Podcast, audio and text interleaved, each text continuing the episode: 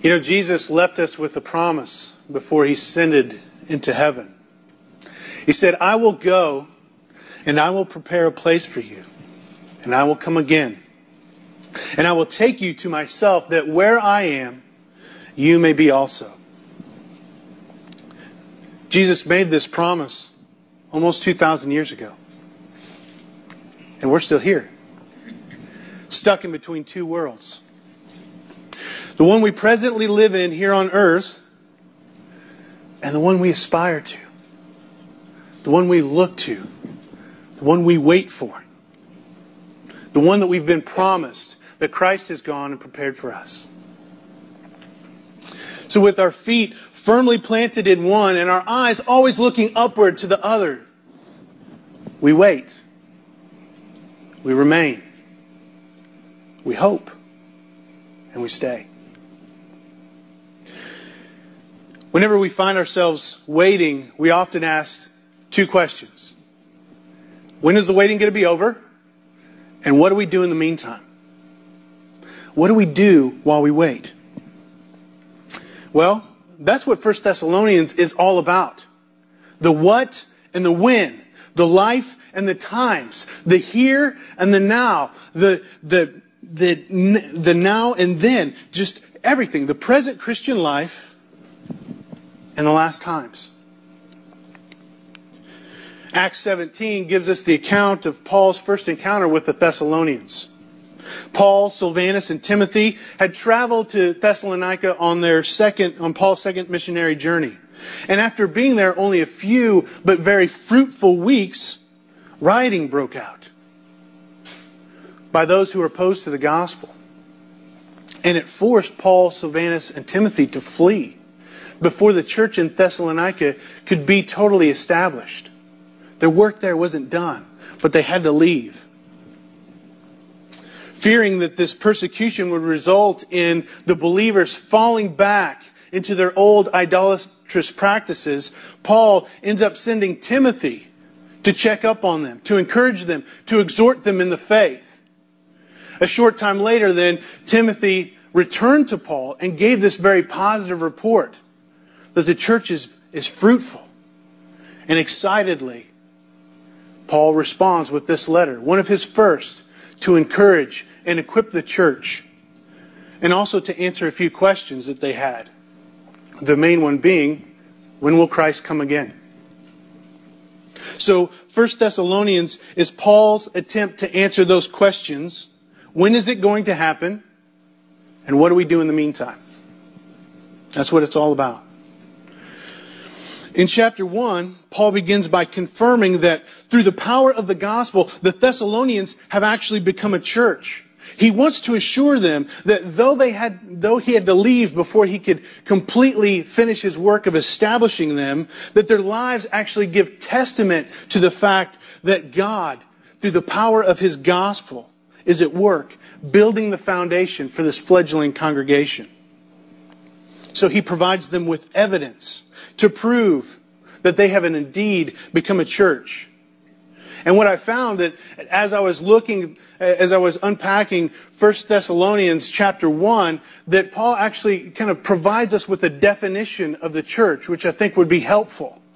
The definition that I came up with from 1 Thessalonians chapter 1 is that the church is a redemptive community of gospel-centered people. Now, if you've been at Redeemer for a while, that ought to sound familiar to you. It sounds a lot like our mission statement. Our mission statement at Redeemer Church is to build redemptive communities of gospel centered people. That's why we're here. We're about making, building, planting churches, redemptive communities filled with people who love and cherish and focus and, and direct their lives by the gospel. So over the next two weeks, as we examine 1 Thessalonians 1, we're not only going to be able to expound upon Paul's definition of what the church is, but we're also going to be able to unpack a little bit more of the church, our church's, Redeemer Church's vision statement as we look at, at this text. So with that, let's go ahead and today we're going to focus on verses 1 through 3. Paul, Silvanus, and Timothy To the church of the Thessalonians, in God the Father and the Lord Jesus Christ, grace to you and peace. We give thanks to God always for all of you, constantly mentioning you in our prayers, remembering before our God and Father your work of faith, your labor of love, and the steadfastness of hope in our Lord Jesus Christ. The first thing that Paul tells us about the church is that it is a redemptive community that lives together in God the Father and the Lord Jesus Christ. In verse 1, Paul again writes, To the church of the Thessalonians who are in God the Father and the Lord Jesus Christ. This church exists both in Thessalonica and in God the Father and the Lord Jesus Christ. Do you realize that you live in a dual reality? That you have dual citizenship? You live in two worlds. We have the present physical world and the present spiritual world. The physical world is evident enough, but we don't often realize that in a mysterious way, through the work of the Spirit, we live in a spiritual reality as well. Right here and right now. That's because all who have received redemption through Christ Jesus do not experience just a change in standing before God, like a relational change, that we go from death to life, from being enemies of God to being children of God. But we also experience a change in standing before God in terms of our spiritual presence. When you come to Christ, your present physical identity does not change, but in a strange way, the position of your soul changes. It's connected to, it's rooted in Christ, who is in heaven. All believers presently live in two worlds if you flip, keep your finger in, in 1 Thessalonians and flip over to Ephesians chapter 2. This passage describes well this present reality of redemption. Ephesians chapter 2, we're going to look at verses 1 through 6. Paul says here to the Ephesians, And you were dead in the trespasses and sins in which you once walked, following the course of this world following the prince of the power of the air, the spirit that is now at work in the sons of disobedience, among whom we all once lived in the passions of our flesh, carrying out the desires of the body and the mind, and were by nature children of wrath, like the rest of mankind. That is our state before we come to Christ. That's the state of all people, captive to the prince of the power of the air. But here's this relational change marked out so well in verse 4. But God, being rich in mercy, because of the great love with which He loved us, even when we were dead in our trespasses, made us alive together with Christ. By grace you have been saved. So there's our change in standing relationally before God. We went from being His enemies to being His children. We went from death to life. And it's because of God's grace. But look at verse 6. And God raised us up with Christ and seated us with him in the heavenly places in Christ Jesus. By his grace, God has brought believers from being dead in their sins to being alive together with Christ. With Christ. And not only has he made them alive, but he has already raised them with Christ. Past tense. And he has already seated them with Christ in the heavenly places past tense. All those who have been redeemed by Christ not only identify themselves with Christ by professing faith in Him, but they realize that they presently live in and with Christ. Now. They realize that their being made alive together with Christ means that they currently share both in His death and resurrection and His current position in heaven. They live in and with Christ right now, not just when they die. Heaven is not just some future home, it is a present home because Christ dwells with them, always connecting them with their spiritual reality. I struggled with how to illustrate this so that you might understand. And the best I could come up with, again, is Lord of the Rings. I know I shared it last week, but you know the scene where Frodo, um, the first time he puts on that ring, you know, he's, he's there at the end of the prancing pony, you know, and he puts it on, and suddenly he sees something very different. You know, he's still standing in Middle Earth, but his perception of the world around him has drastically changed. I mean, he could see the Nazgul, he could see the eye of Sauron, you know. There he was, planted in Middle Earth, but he could see something very different, something different at work. And that's a that's a poor illustration, but this is the best that I could come up with. You know, some differences though. When instead of putting on a ring, we have the Holy Spirit that lives within us. Instead of disappearing when we put on the ring, we remain. People still see us.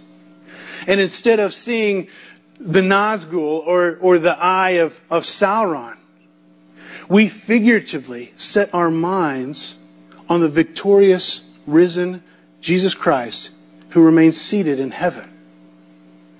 And it grips our hearts. It grips our affections. It grips our desires. And it changes everything. Maybe another way to uh, illustrate it. Uh, you, you might recall that song by Tony Bennett, I Left My Heart in San Francisco.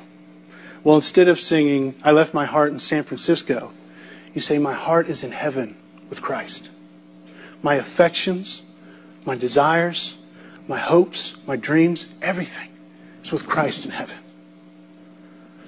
It's as good as I got. Sorry. um,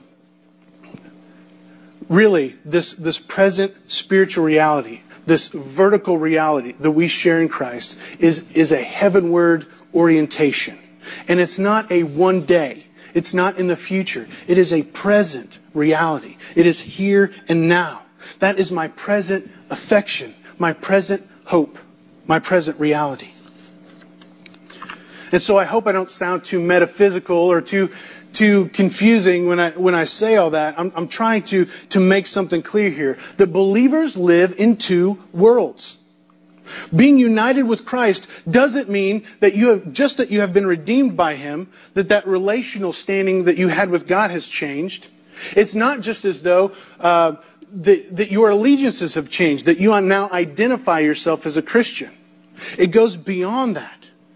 To live in God the Father and the Lord Jesus Christ points to this vertical spiritual reality that we live in, that we live with Christ now. You're physically here in Champaign, but you are also present with Christ through the Holy Spirit that dwells within you. Your heart, your affections are for Christ who is in heaven. And this reality of redemption ought to change the way we view our lives in this present world. Frodo could not be the same when he had that ring on. It was evident the pressing danger that was all around him. And so it is with Christ, only positively. We realize that this is not our home. And though we are here, though we are working now, though we labor to be a means of redemption to the world around us, this is not our home. Our home is right now with Christ. And we do that because we know that He is in us, and we are in Him, and we belong to Him. That hope of heaven is not a future expectation. It is a present spiritual reality, though not fully revealed to us.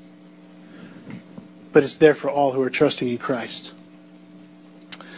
And so living in God the Father and the Lord Jesus Christ changes the way we view this present physical life. You see, in addition to this vertical reality of our present redemption, there's also this horizontal reality. I mean, Paul writes to the church of the Thessalonians. Now notice he doesn't write to believers who are in Thessalonica. He writes to the church, the assembly, the community of all those who have been redeemed by, who are identified in, who are living in God the Father and the Lord Jesus Christ. To live in Christ is to live in community. There's no other way. God doesn't call us to be autonomous, renegade, Lone Ranger Christians. To be called to Christ is to be called also to His bride. To live in Christ is to live in community. And it was unheard of in that day to even be identified as a Christian and not to be in the church. And that's not just a cultural thing, that's meant to be applied throughout the generations. If we are going to live in Christ, we need to live in community with one another. We will see as we continue to examine 1 Thessalonians that our living in God the Father and the Lord Jesus Christ necessitates our identification with and need for the church. We're just going to do a little survey really quick. In chapter 3, verse 2, Paul tells us that he sent Timothy back to Thessalonica to establish and exhort them in their faith. The body of believers actually need leaders to build them up in their faith. Skip on down chapter 3 verses 11 through 13. God prays for the church of the Thessalonians that they might be directed to one another so that God might give them increase and that their love might abound for one another. Get this, so that, purpose statement, God might establish their hearts blameless in holiness before God the Father and our Lord Jesus Christ. God uses believers and their love for one another as a means of making them holy. This is unbelievable. That God would use sinners like you and me in messy, complicated relationships with one another for the purpose of making us blameless in Christ. I don't know why God does that, but He does. We need one another if we're going to get there. Chapter 4, verse 9. Paul affirms to them that they have been taught by God to love one another. Chapter 4, verse 18. They are to comfort one another with Paul's words. Chapter 5, verse 11. Paul says to encourage one another and build one another up just as they are doing, as a means God has put in place so that they might obtain salvation. God has structured it so that the church encourages one another and builds one another up for the ultimate purpose of our full and final salvation being revealed to us. He uses us as means to proclaim the gospel truth to one another so that we might obtain salvation. We need community. We need to live in community if we're to live in Christ. So in addition to that vertical reality of living with God in God the Father and the Lord Jesus Christ, Christians also live in a horizontal reality in this present world. But we're intended to do it together in community. If we are to continue to live in Christ in this present world, we need one another.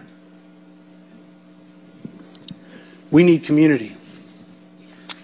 You know, here at Redeemer, we absolutely believe in this. That's why we don't just have Sunday morning worship gatherings.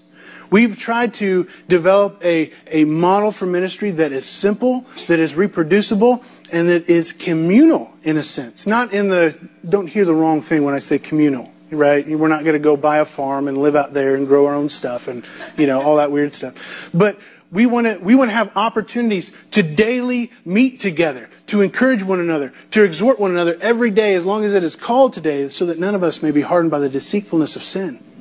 And so we have community groups that meet in different homes throughout the week so that you can come and study scripture and pray together and have fellowship and grow and have accountability with one another. And we have another level of life transformation groups, which are accountability groups. Groups of two to four same sex people that meet together for intense discipleship to work on areas of our lives. It's specific to what our needs are, where we're applying the gospel to one another's lives so that we might grow in our faith, so that we might have community, so that we might be presented mature in Christ. That's, that's what we labor for. And this is still just unbelievable. When I look at my life and my sin, that God, in His wisdom, in His goodness, in His kindness towards me, would use me to speak into another person's life the perfect, infallible truth of God's Word so that that brother or sister might come to a stronger relationship in Christ so that they might actually grow to Christ likeness. This is unbelievable. I mean, this is amazing This is grace at work.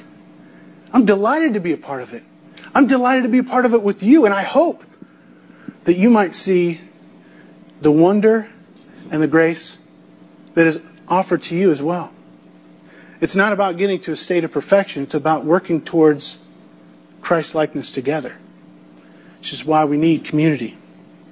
So we live in two worlds this vertical and this horizontal, living in God the Father and the Lord Jesus Christ, living together as a redemptive community, as a church. And so all those who are living in God the Father and the Lord Jesus Christ are willing to live together as a redemptive community because second, this redemptive community is established by God. Look again at verse 2. Paul begins the body of his letter by saying, We give thanks to God always for all of you, constantly mentioning you in our prayers. Paul begins first thing before he does anything else by telling them of how grateful he is to God for them. He's not trying to sound pious. He's not trying to look holy in their eyes. Paul truly and deep is truly and deeply grateful to God for the Thessalonians because he realizes that God is the source of their redemption. The reason why they have remained, they have persevered in the faith is not because he's a winsome preacher. It's not because he's this great shepherd of the people. Paul understands that it has nothing to do with his abilities, with his talents, with his giftings. It has nothing to do with him at all, and everything to do with what God has done through the work and power of the gospel. As he says in Romans chapter 1, the gospel is the power of God for salvation to all who believe. And so he prays to God. He thanks them because of the work that God has done through the gospel in their lives.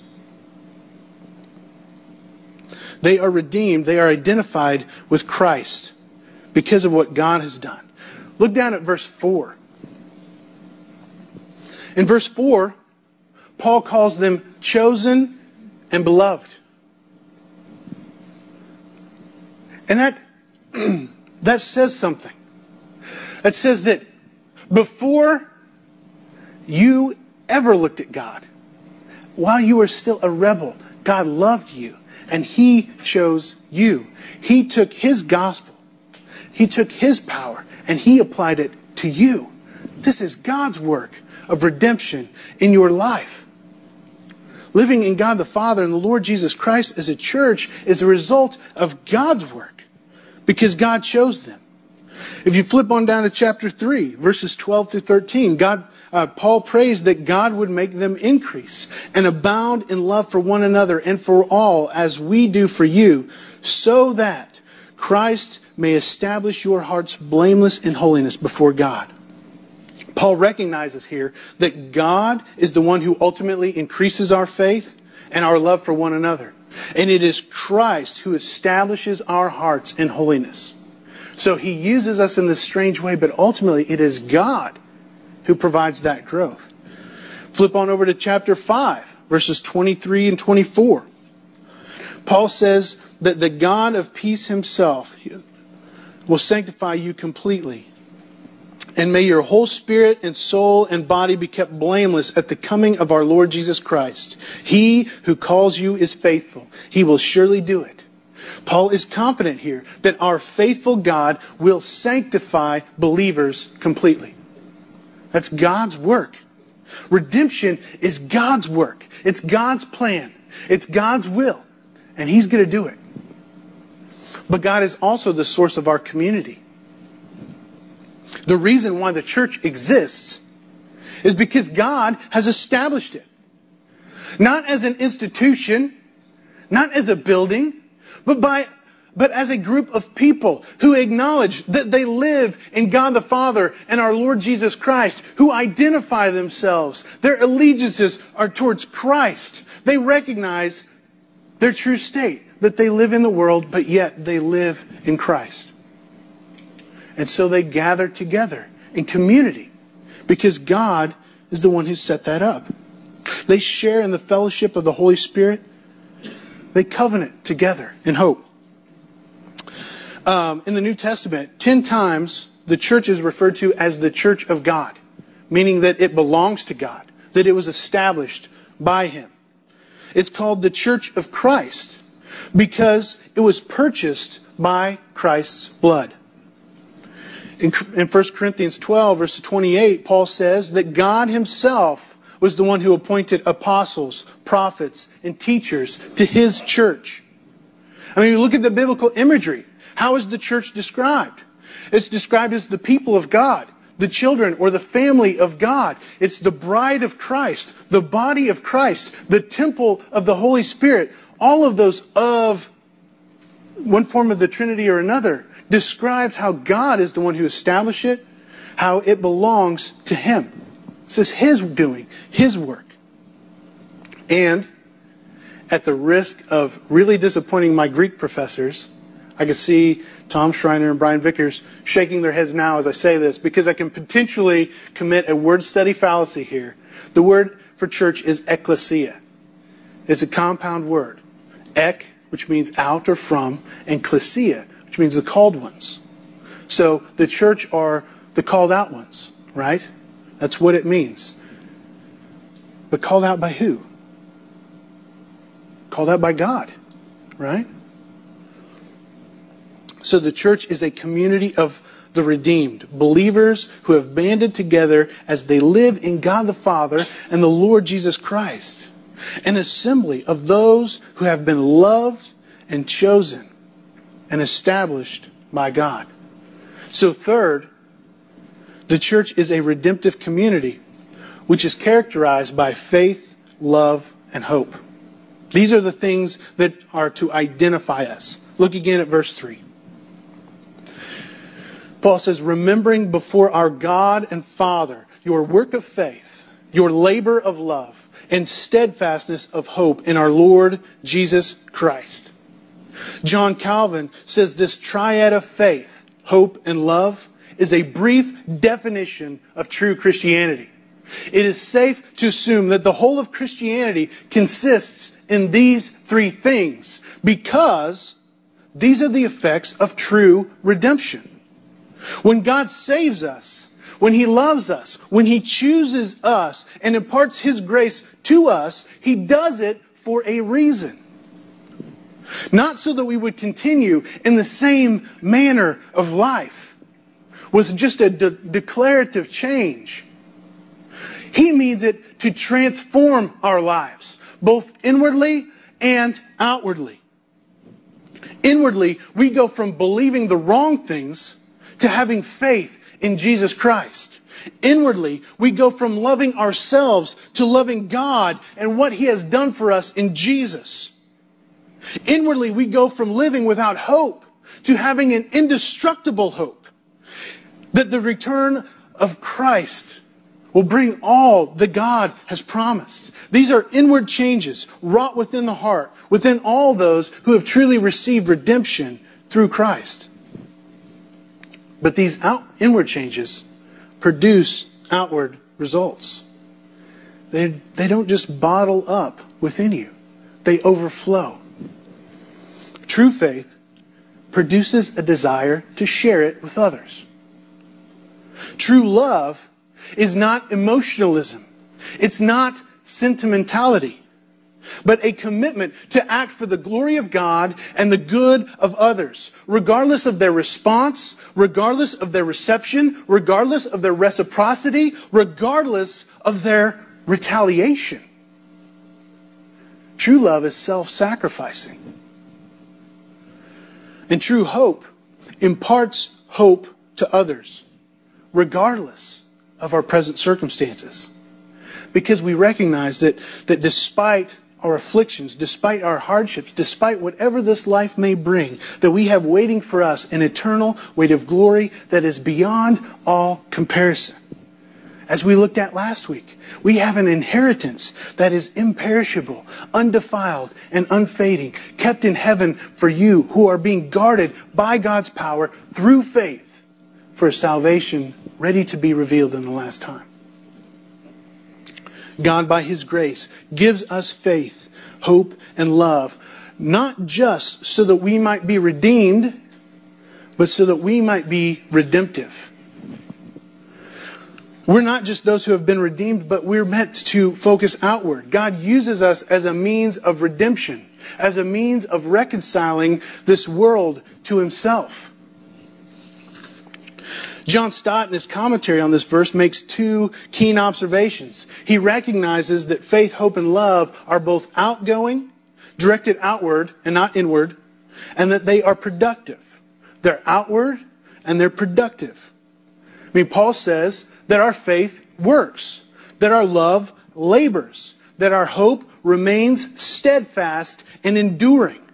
The idea conveyed here is of intentional sacrifice that is fatiguing, that requires exertion.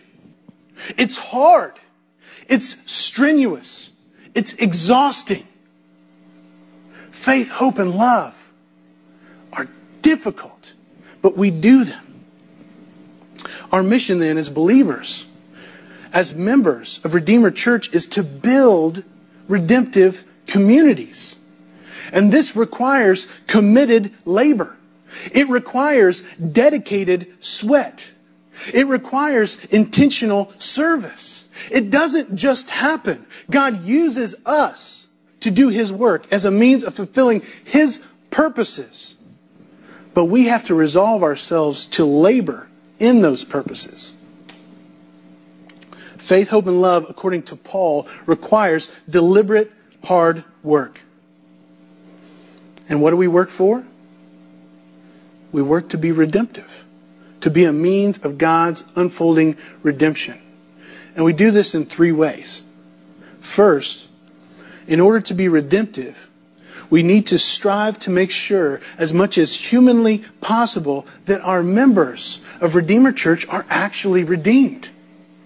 We can't have true community if we're trying to have community among those who are believers and unbelievers. It just can't happen. And so, as much as possible, we're going to teach, we're going to evaluate, we're going to minister in such a way that we might be rightly and carefully assured that the faith that dwells within us is true. Second, we want to be redemptive in that we work towards redemption, primarily through the proclamation of the gospel. God has entrusted us with his gospel, to be heralds, to be proclaimers, to be ambassadors of his word. And so we want to go out and share this blessing with other people so that they might have what we have also. And then the third, we're redemptive in that we work towards restoration or redemption of creation. Okay?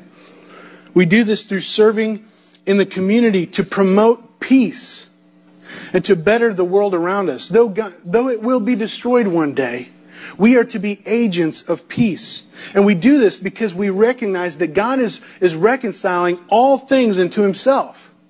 For example, in Colossians 1, verses 19 through 20, for in Christ all the fullness of God was pleased to dwell, through him to reconcile to himself all things, whether on earth or in heaven, making peace by the blood of his cross.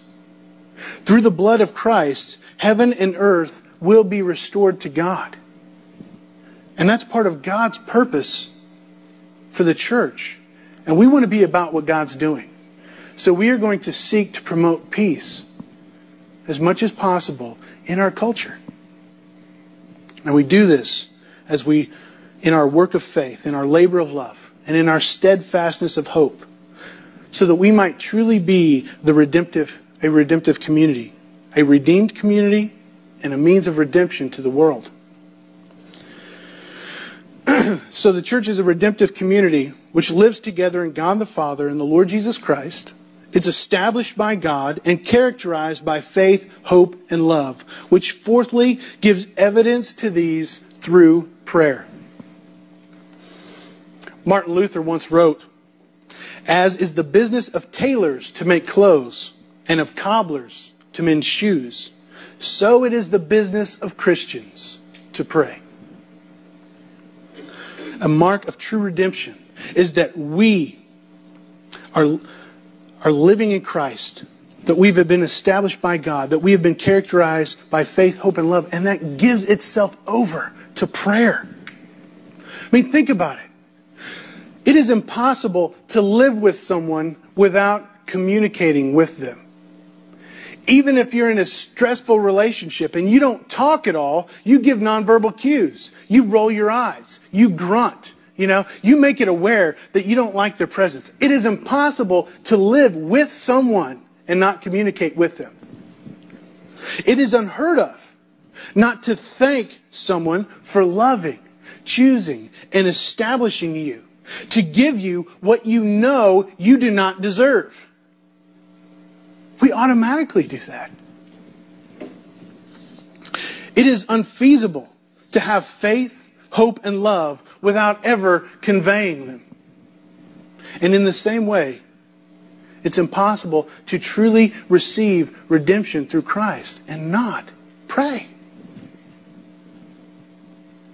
How can it be that those who truly recognize their absolute need for grace and their inability to save themselves from their sin, not to continually look to the one who being rich in mercy offered up his son as a substitute for our sin so that we might be reconciled to a personal, eternal relationship with him.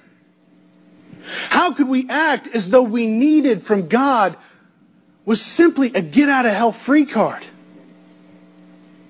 How could we not want time and time again to run to Him who lavishes His grace upon the ones whom He loves? How could we not delight to delight God by praying to Him without ceasing? In his book, Pleasures of God, which I highly recommend, John Piper writes, Prayer is God's delight because it shows the reaches of our poverty and the riches of His grace. Prayer is that wonderful transaction where the wealth of God's glory is magnified and all the wants of our souls are satisfied. We should want to pray, satisfying our souls, magnifying our God. This is a privilege. This is not a have to. This is a get to. We should want to do it.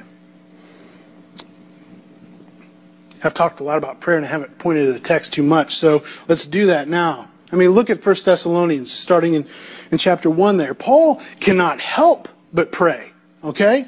In verse 1, he says that prayer, um, he prays to God that God would grant the Thessalonians grace and peace.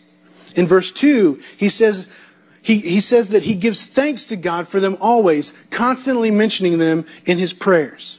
In verse 3, he remembers before God their faith, love, and hope. Flip on over to chapter 2, verse 13. He, he thanks God constantly that they have received the word of God. Flip on over to chapter 3, verse 9 through 10. He expresses his gratitude for the joy he feels for them praying earnestly night and day that he might be able to see them and to build them up. Chapter 3 verses 11 through 13, Paul prays for the opportunity to be with them. He prays for the increase of their faith and that their love might abound for one another so that God might make them holy. In chapter 5, verse 23, he prays that God will sanctify them completely and conveys his confidence that God will indeed do it. And then in 528, he closes by praying that God would give them more and more grace. But it's not as though this were solely the privilege and the responsibility of him as an apostle. Paul also calls them to pray as well. In chapter 5 verse 17, a very familiar passage, he says, pray without ceasing. Give thanks in all circumstances, for this is the will of God in Christ Jesus for you. He says it's God's will that those who are a part of a redemptive community of Christ to pray continually, to give thanks always, regardless of their situation, because that is God's desire for you. And in 525, Paul asks the church of the Thessalonians to pray for him and for his companions. Pray for those who are laborers of the harvest who preach the good news of Jesus Christ. Those who have been redeemed, those who live in Christ, who have been established by God, who are characterized by faith, by love, and by hope, will give evidence to these through prayer. This is God's will for us.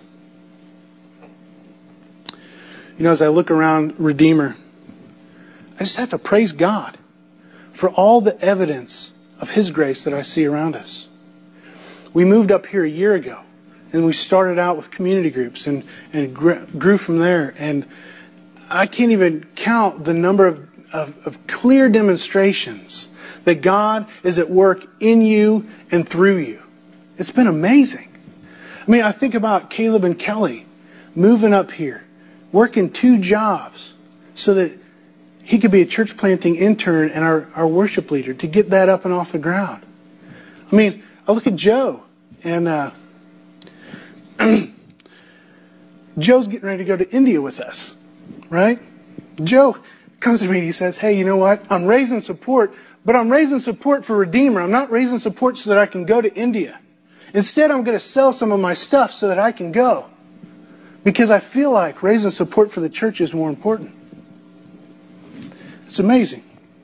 There's Phil and Polly Hoeing, who invite regularly people to community groups. Phil is, is talking with this Brazilian guy at work and he gave him Bibles and the guy's learning, he's growing. I mean, there's so many examples of this, even in this small congregation around us, which I just praise God for. I thank Him for it. It's tremendous. But I, I, I have a holy discontentment. And I honestly believe it's holy. I want God's grace to abound to us more and more and more. and I think this happens best through prayer. If we want to see that happen, let's pray together. Guys, this is something that we all can do, no matter where you are, what stage you are in life. You can be a part of prayer. Do you realize that?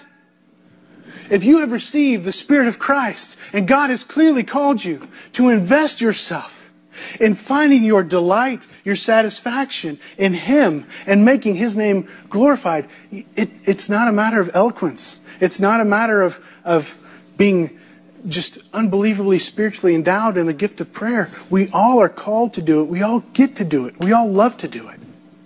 We all should love to do it, I should say. And so I would encourage you to think about how you can do that. Um, you, as you know, last couple of weeks we've been talking about sort of the upgrade in our prayer ministry. Uh, I had really been praying that God would provide a leader from among you all to step up and to provide leadership for this ministry that I had desperately wanted it to be an intimate part of our church. I mean, we built it into our strategy. It's one of the P's, one of the six P's, which you'll come to know before too long. Um, and so Keith Sparrow has offered to do that. And I'm actually going to invite Keith up, and he's going to talk a little bit about our vision for prayer ministry and some of the things that we're going to be doing uh, in the near future. And I encourage you guys to think deeply about how you might involve yourselves in that. And then after he's done, I'm going to direct us in a, a brief time of just small group prayer. So Keith, come on up.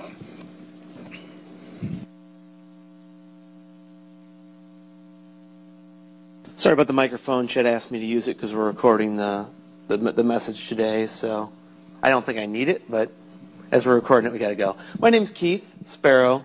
Um, I know most of you, but not all of you. So good morning. Thank you for coming to Redeemer. Glad to have you. Um, Chet and Jim, one of our other elders, asked me to be in kind of the lead person on our prayer ministry. And as Chet shared, prayer is one of our six strategies for building redemptive communities of gospel centered people. And as Jim has shared in the last couple weeks, um, you know, God, we've been called to pray for many things. One of the things we've been called to pray for is called the, the Lord asked us to pray that God would raise up laborers for the harvest field. And one of the things that Jim shared that a number of people are doing is that is Luke 10 two. So Jim has set an alarm clock on his phone so every day at 10:02 a.m his phone, phone alarm goes off and he prays that the Lord will lift up laborers for the harvest. And the ironic thing in that is that we're praying that God would raise up laborers, but also at the same time we're praying for ourselves because We're the laborers God's using for the harvest field. So that's one way we're starting to focus on prayer intentionally. Um, with our prayer ministry, we have a vision for what we'd like to see it be. Charles Spurgeon, in guiding a group of people through his church, says, and here we come to the furnace room. And the people are like, why is he showing us a room with a bunch of boilers? Why is he bringing us in the dirtiest room in the church? And he opens up the door, and there's his, there's a group of his church members praying. He goes, this is where the furnace, this is where the heat, the passion, the energy comes from for the church. And that's what we want to see at Redeemer. We want to see hearts that are so passionate for God that that that heat, that passion flows out in our lives. And we're going to do that in a number of different ways. And we're bringing a lot of this the prayer ministry online. The first thing we do is every Sunday morning at 9:25, we come together at the back of the room here and we come together as a group and we pray. And everyone is invited to that. You can bring your prayer requests. We pray for the service. We pray for one another. For the, for the, we, we give praise to God for the great things He's doing. We pray to God for the, for the difficulties or the challenges or the, uh, the questions of what the future has to hold. Another thing we're starting to do is we're having intentional times of, of, of uh, prayer through a prayer newsletter in our community groups, and also starting next week, we're going to have a prayer journal in the back of the room in which you just put down your, your prayer request and your name. And what we're going to do is we're going to send out a newsletter on Thursdays sharing what the prayer requests are that our, that our gospel community has so we can pray for one another throughout the week. Another way we're going to be doing this, and this is going to be happening on the first Sunday in May, we're going to be having a prayer walk in Tolono. Um, Phil and Polly aren't with us today, but Phil and Polly are two of our members that Chet mentioned who are in Tolono, who live down there.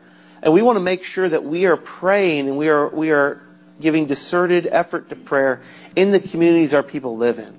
Whether that's Tolono, Champaign, Campus, Urbana, wherever that may be, Mahomet, Savoy. We want to make sure we're there praying that God will use us to reach those communities. So the first Sunday of May, we're still working on the time. I believe it's going to be about approximately 4 o'clock. We're going to come together. We're going to meet at the park in Tolono. We're going to take a prayer walk across areas of the town, come back and have hot dogs. So it's going to be a great time of both uh, prayer and community.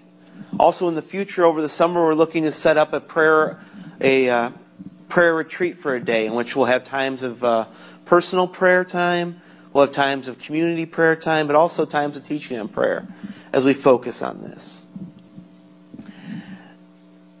It's our strategy to, to grow the gospel, to build redemptive communities, but it's our call of God.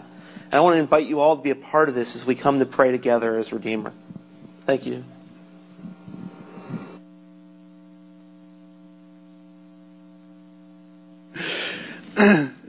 so what I'd like to do right now is, is something that maybe we don't do in a lot of churches, but hey, we're a different church and, and we're small and we can do it. So this is great. But I'd like for us to gather into small groups and, and just spend a few minutes praying together.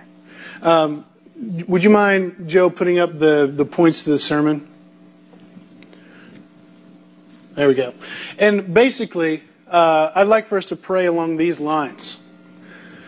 Pray that we would recognize that we live together in God the Father and the Lord Jesus Christ. You know, that, that though, um, though we're here in Champaign right now, that we are ever present with Christ. That we might know that truly, intimately within our being, and that our desires would be for Christ who is in heaven. Pray that we recognize that we're established by God. That God is the source of our redemption and the source of our community. And just thank Him for that. Just give Him praise for that. Um, third, pray that we might be characterized by faith, hope, and love. This is our, our supplication. This is what we want to see, that our lives might be transformed so that our love, our faith, our hope might truly be outgoing and truly might be productive. And that we would just be a praying church. So if you don't mind, splitting up into groups, and uh, let's pray for a while.